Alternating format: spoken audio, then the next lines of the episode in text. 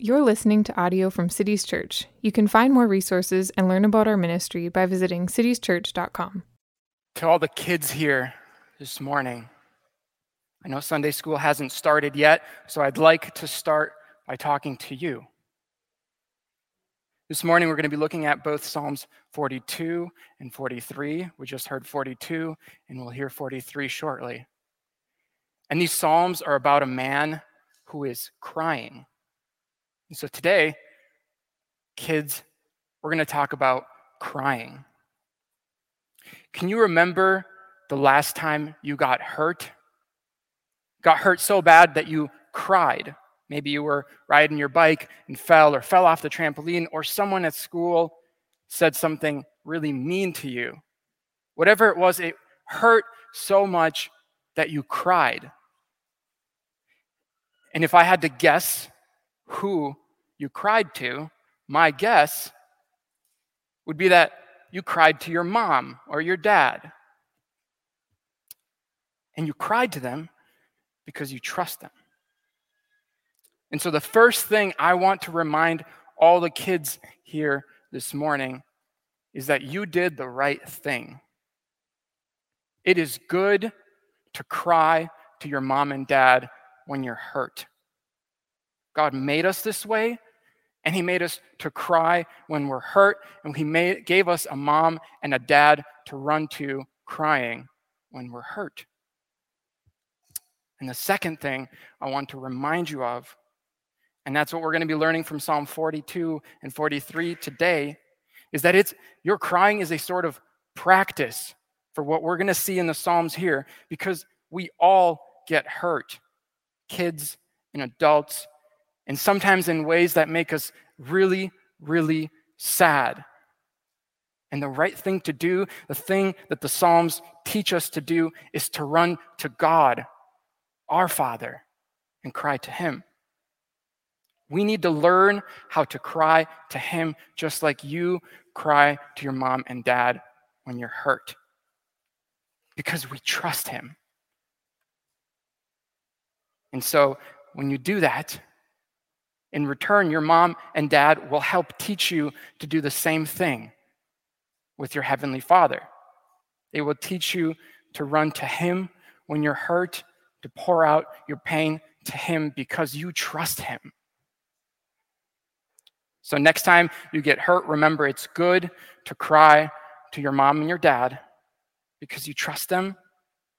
Tell them everything, and they will help teach you to do the same thing with your Heavenly Father because we trust Him. And the special word for that, that prayer when we're crying in pain, is called lament. And we're going to hear that word a lot this morning. So let's pray again, and we're going to turn to Psalm 42 and 43.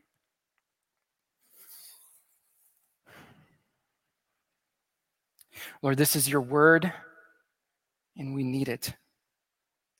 Prepare our hearts through your word. Prepare us to walk through pain and suffering well. Teach us to bring our tears and our weeping to you because we trust you. And remind us, Lord, of our glorious hope in you this morning. We ask in Jesus' name. Amen.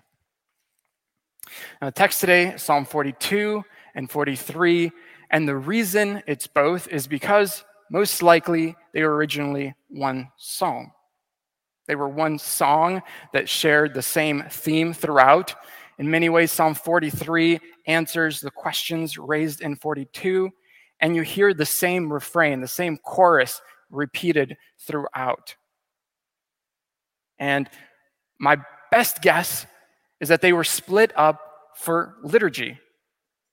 That way, the Levites, the ancient worship leaders, had some flexibility either to use the individual versions or the whole version in their liturgy because they were songs. These songs were meant to teach God's people how to pray when they're hurt. They were songs of lament. And if you remember back to Pastor Ryan's sermon a few weeks ago, that the basic level of a lament is a prayer in pain that leads to trust in God. It's sort of a boomerang where we pour out all of our pain to God and He returns us back to our trust in Him. So these were songs that were that helped teach God's people how to pray when they're in pain. And it's not the only one. Over one third of the 150 Psalms were laments. Now, if you had to guess how many of our top 150 worship songs today are laments, what would your guess be? Zero. None of them. And that's tragic because we need laments. We need to know how to respond to pain and suffering in our lives and to bring that to God, just like God's ancient people needed laments. We need the language and we need a process to guide us through our deepest pain that brings us back to our hope in God. So, as we study this psalmist's lament in 42 and 43, I hope that this serves us as a guide for when we are in deep anguish, when we are in dark pain, that it helps teach us to run to our Father and cry to Him. So if we open up Psalm 42, and we'll start at the beginning, and we see a man who is weeping in pain. And from the very first verse, we see that he is a godly man. It says, As the deer pants for flowing streams, so pants my soul for you. O God, my soul thirsts for God, for the living God. Now, those are words of a man who longs for God deeply. And I think that's important to note before we move into his despair because they're not mutually exclusive. This man trusts God deeply and he is in deep anguish. We also see that he's a religious leader who led processions in the temple, and he loved his work because his work brought him close to God's people and the presence of God. Those were the good old days. And sadly, we see them here as a brief flashback in verse 4 because a lot has happened since then. There were attacks, overwhelming attacks from evil and deceitful enemies. He had been mercilessly accused and oppressed by ungodly people. In fact, it got so bad that he had to flee from his home, flee from his hometown, and run into the mountains where he's hiding for his life right now, doing a lot of weeping. So that's where this godly man is in these Psalms, in the middle of nowhere, having just gone through extreme suffering, no relief in sight, and we see in verse 7 the image that he feels of wave after wave crashing over him and feels like he's just struggling to stay afloat. And in the midst of all the pain and the suffering, the thing that hurts the most is the painful sting of his enemy's words Where is your God? It's like salt on the wounds. They've struck him where it hurts more, not just because they said it, but because he feels it. Their punch lands hard because he does feel abandoned by God. When his pain and suffering at their worst, God feels far away and his heart is torn as he struggles to hope in God. So if that's where you are at this morning. Downcast, discouraged, depressed, struggling to stay afloat. You have come to the right place. This text is for you. And if you're not there this morning, praise God. This text is also for you. Because there will come a time in your life where you will feel this way and you need to know how to suffer well. And because there are brothers and sisters in our church right now, maybe in your small groups, that are here, and we need to be prepared to care for, weep with, and pray with one another well. So, the overarching question in both of these Psalms is what do you do when you're so downcast, so discouraged, so depressed that it's a struggle to hope in God?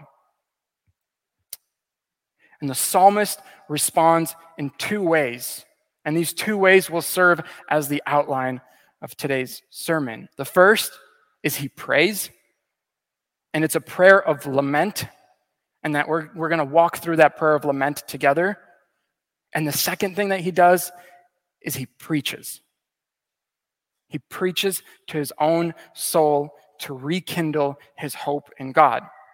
So turn now to Psalm 43. Vindicate me, O God, and defend my cause against an ungodly people. From the deceitful and unjust man, deliver me, for you are the God in whom I take refuge. Why have you rejected me? Why do I go about mourning because of the oppression of the enemy? Send out your light and your truth. Let them lead me.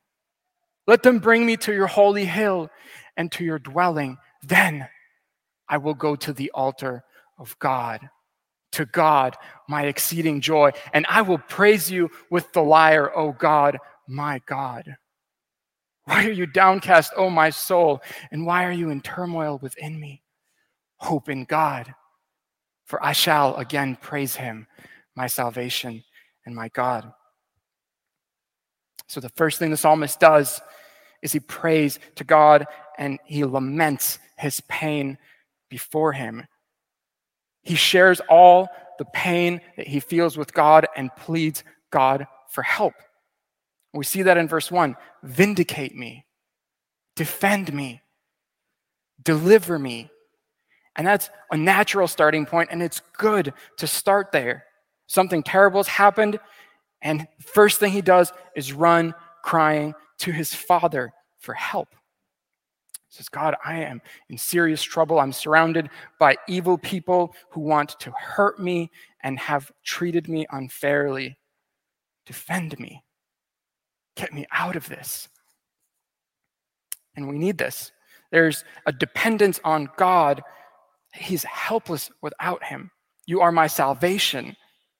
Only God can help him in his distress. He doesn't get stuck in his head formulating his own plans, but first he runs to God for help. He says, God, I know you hate evil. And they've committed evil against me. I know you hate oppression. I'm being oppressed right now. I know you have you hate deceit and they have acted deceitfully against me. But he doesn't stop there. He shares all of his painful circumstance before God, and then he goes deeper. He turns to something even more personal and painful, and that's his own downcast and divided heart. As one author puts it, suffering is spiritual warfare. It's never just a matter of the body, but is always also a matter of the heart. When you suffer, your heart is under attack. Suffering takes us to the borders of our faith. It leads us to think about things we've never thought about before, and maybe even question things we thought were settled in our hearts. And so he feels this war for his heart. His heart is caught in the middle of this battle, and he's losing ground. The enemies lie that God has rejected him, that God is far away, is starting to take hold in his heart. We see it in verse 2. You are the God in whom I take refuge. Why have you rejected me? We feel the pain of his words, the felt rejection by God. He asks the same questions that his enemies are accusing him of Where is your God? And to this man, the man who loves God deeply, who longs for God like a deer pants for water, the pain of being rejected by the one he loves most is the deepest pain that he can feel. And he doesn't hide that. He pours it out before God, his whole downcast soul and his divided heart. And so, after he pours out everything, his situation and his downcast, divided heart, he asks for God's light and truth to guide him. See, darkness distorts our vision. And the psalmist knows this. He doesn't trust what he feels right now as ultimate. He knows he doesn't have the full picture, especially in the dark cloud of suffering. There's a theme and a language of darkness here. Like he's stumbling around in a dark room looking for the light switch so he can see where to go. And he knows where to go. He goes to God. Verse 3 Send out your light and your truth. Let them lead me. God, I need your light and your truth to see clearly. Show me where to go. Lead me. Again, we're reminded of his dependence and trust in the Lord, even now in his despair and his depression. Even when it feels like God is far away, he looks to God to let him know the truth. He knows that it's not true. And he just needs help finding his way back to the nearness of God that he remembers, feeling, and knows to be true. And so he looks to God's light and truth to lead him. Now, another psalm, Psalm 119, talks a lot about light and truth. So I think it can help us fill out the meaning of what he's referring to. Psalm 119 says, Your word is a lamp for my feet, a light on my path. The unfolding of your words gives light, it imparts understanding to the simple. The sum of your word is truth. Then shall I have an answer for him who taunts me, for I trust in your word. And take not the word of truth utterly out of my mouth, for my hope is in your rules. Over and over in Psalm 119, we see that God's word is the light and the truth. It's the truth that he can count on for guidance, and it's the light that can help him see clearly. Brothers and sisters, our God is not silent. Our God has not left us alone in the darkness. He has given us his word as a light and as truth. And that's where the psalmist turns to guide his downcast heart through the darkness. Do we ask this when we're in pain? Do we look to God's word to illuminate our darkness? Do we prepare by meditating on his word day and night in the day so we can be prepared for the darkness? Psalmist did. Now, there's still a disconnect between what his heart feels and the truth that he believes. He still feels forgotten by God, and yet there's a deep shift as he looks to God's truth for guidance rather than the words of his enemies or his own divided heart. The third thing he does, after pouring out his pain before God and asking for help, after looking to God's word for light and truth, is he goes to the altar to remember his hope. If you look at verse 3 in Psalm 43, there's a, geographic zooming in that lands on the altar. It says, Let them bring me, God's word, light and his truth, to your holy hill and to your dwelling. Then I will go to the altar of God.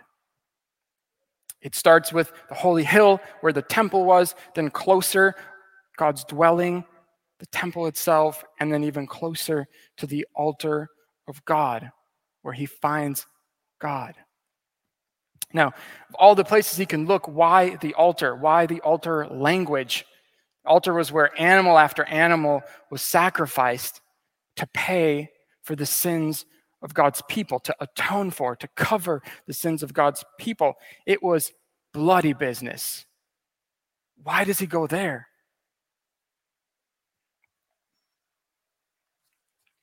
Well, he knows that the question he's wrestling with is where is your God? He wants to know that God has not rejected him. And he has good reason for his questions. You see, there is an infinite divide between a perfect, holy God who is set apart and a sinful human people who have rebelled. He does not take God's presence for granted. He knows he deserves nothing more than God's rejection. And yet he knew that God was at the altar. The altar was where that infinite space between God and man had been bridged. God was there. The altar was also where God made a way for the sins of God's people to be forgiven, to be atoned for through the sacrifice of a spotless lamb. He knew that he could find God there, and that is where he could be reconciled with God. So the altar reminded him of hope. Rather than being rejected by God, the altar told him that he could be reconciled with God. Rather than God being far away, the altar showed that God is present. And that's where you start to see his joy becoming restored. Because if nothing is more painful than being rejected by the God that you love most, nothing is sweeter and more joyful than knowing that you're reconciled with God. And to be reminded that God is present in your darkness. And we see the evidence of God's presence throughout these Psalms. Even when he feels downcast and in despair, we know that God is with him. We see that especially in Psalm 42, verse 8. By day, the Lord commands his steadfast love, and in night, his song is with me. This wasn't the good old days. This is now in the mountains when he is run away and weeping. God is with him there. God is sustaining him with his steadfast love. And so he slowly begins to recover his joy. That doesn't feel doesn't mean he feels joyful all of a sudden. We can see that he is still struggling. He is not suddenly happy like all of his pain has gone away, and yet he knows who his joy is. God is his exceeding joy.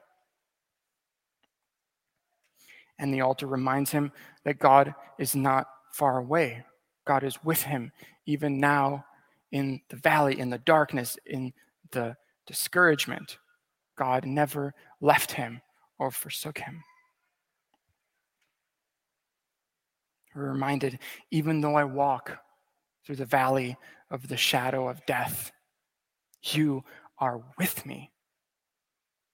Because he is at my right hand, my heart is glad and my whole being rejoices. Our joy is linked to the presence of God. So, after he shares all his pain with God, pleads for help, then, after he asks God to guide him with his light and his truth, and after he goes to the altar to remember the hope that he has. He finishes this lament, this prayer, with his future hope. I will again praise you. He says that in verse 5 I will praise you with the lyre, O God, my God. Now, there's still some tension here because he's praying about future praise, right? He's not just praising, he's praying about future praise.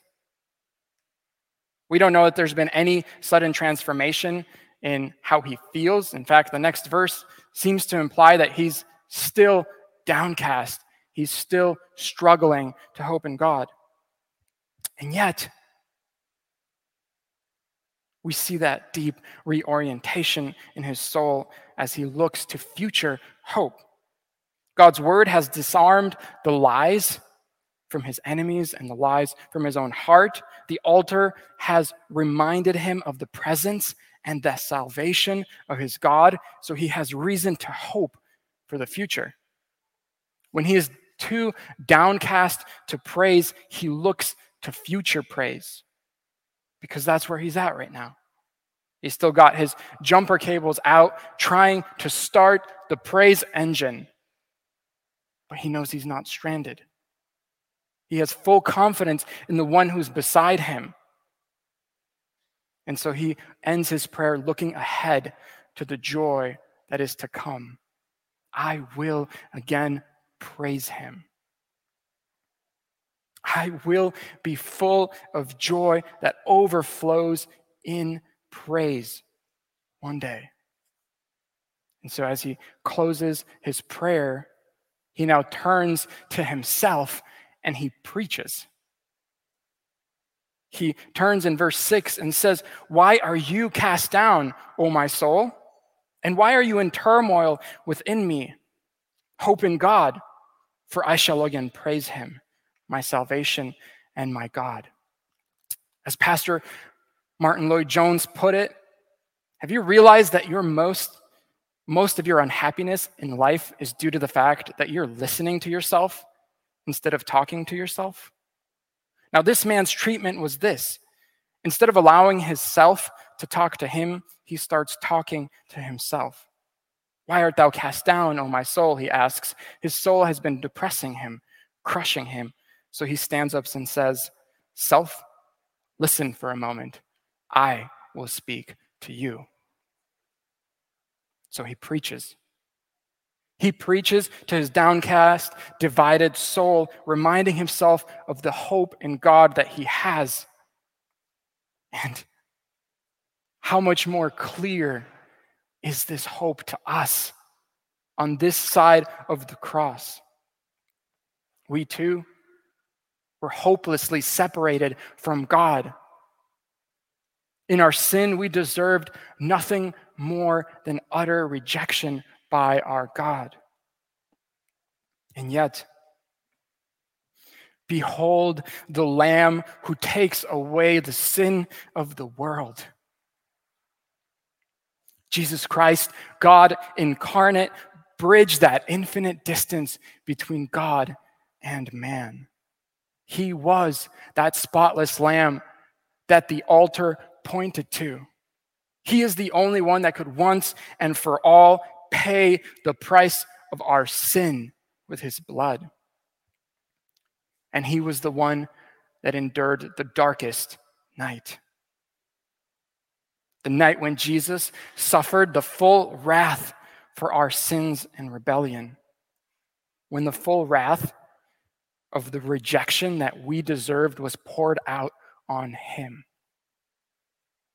And he cried out once and for all, My God, my God, why have you rejected me? So that you and I would never have to. Brothers and sisters, we have received the ultimate reconciliation. The blood of Jesus is our hope that we preach to ourselves. There is no more need for altars and sacrifices because Jesus died to end our separation from God. Christian, you are not rejected by God. Suffering, hopeless, depressed, Christian in darkness, God is not far away. He is with you. He is your salvation. And so, when you feel downcast after you've prayed your lament to God, preach that gospel hope to yourself. Preach to yourself every day. And look to the joy to come. And that will bring us to the table shortly because the table is where every week we are reminded of our hope in God, where we preach to ourselves every week through remembering the sacrifice of Jesus, that he took his sins, took our sins on himself, and died in our place. And he rose from the grave so that we who put our trust in him will never be rejected by God. Instead, we can look, can turn to the end of the book and read how it ends. We can look to our future hope in Revelation 21. Behold, the dwelling place of God is with man. He will dwell with them, and they will be his people. And God himself will be with them as their God, and he will wipe away every tear from their eyes, and death shall be no more. Neither shall there be mourning, nor crying, nor pain anymore, for the former things have passed away. And if you're here and you have not trusted in Jesus, if you're stumbling through darkness without any hope, remember there is hope at the altar. There is hope in Jesus. If you turn from your sins and trust in God, you too can hope in God. Let's pray.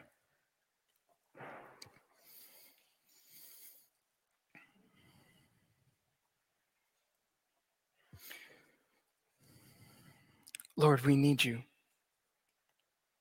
especially when we're in darkness and pain, we're downcast and are struggling to hope in you. Teach us to run to you crying. Teach us to pour out our hearts and our pain before you and ask for your help. Lord, guide us through your word in our turmoil. Bring us back to the cross to remind us of the hope we have in you. Lord, remind us of the salvation we have in you. Remind us that you are not rejected us. You are not far away. You are with us in the darkest nights, Lord. Teach our souls to trust in that. Ask in Jesus' name. Amen.